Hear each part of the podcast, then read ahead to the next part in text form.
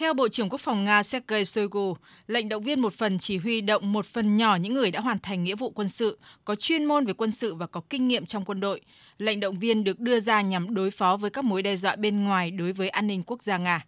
300.000 quân dự bị sẽ được gọi. Tôi muốn nói rõ rằng việc này sẽ không được thực hiện một lần, mà sẽ có kế hoạch và được thực hiện trình tự. Lệnh động viên một phần, chỉ huy động 1% hoặc 1,1% quân so với lệnh tổng động viên. Lý giải thêm về lý do của lệnh động viên, Bộ trưởng Bộ Quốc phòng Nga cho biết nước này đang chiến đấu với các nước phương Tây tại Ukraine và thực tế phương Tây không muốn có hòa bình giữa Nga và Ukraine. Lệnh động viên của Nga hiện được người dân nước này đón nhận khi đa số cho rằng phương Tây và Tổ chức Hiệp ước Bắc Đại Tây Dương đang tiến hành một cuộc chiến không công khai chống lại Nga khi họ đưa một lượng lớn vũ khí cho Ukraine, cử lính đánh thuê và chuyên gia tới hỗ trợ.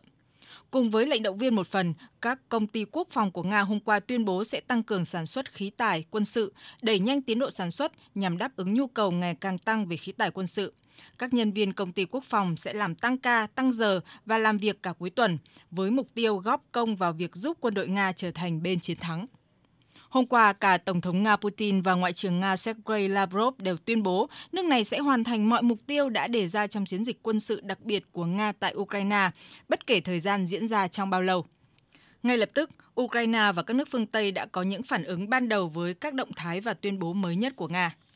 Cố vấn Tổng thống Ukraine Mikhailo Podolyak cho biết việc Nga ban bố lệnh động viên là bước đi có thể dự đoán được do những khó khăn trên chiến trường mà Moscow gặp phải. Đại diện cấp cao về chính sách an ninh và đối ngoại của Liên minh châu Âu Joseph Borrell đã lập tức triệu tập cuộc họp khẩn giữa các ngoại trưởng Liên minh châu Âu tại New York, Mỹ. I am convening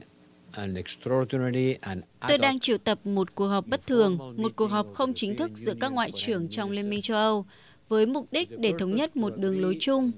Về đường lối chung, mà tôi có thể khẳng định một cách chắc chắn ở đây rằng chúng ta sẽ không bị đe dọa, chúng ta sẽ tiếp tục ủng hộ hết mình vì chủ quyền và nền dân chủ của Ukraine, tiếp tục nỗ lực để xung đột chấm dứt càng sớm càng tốt.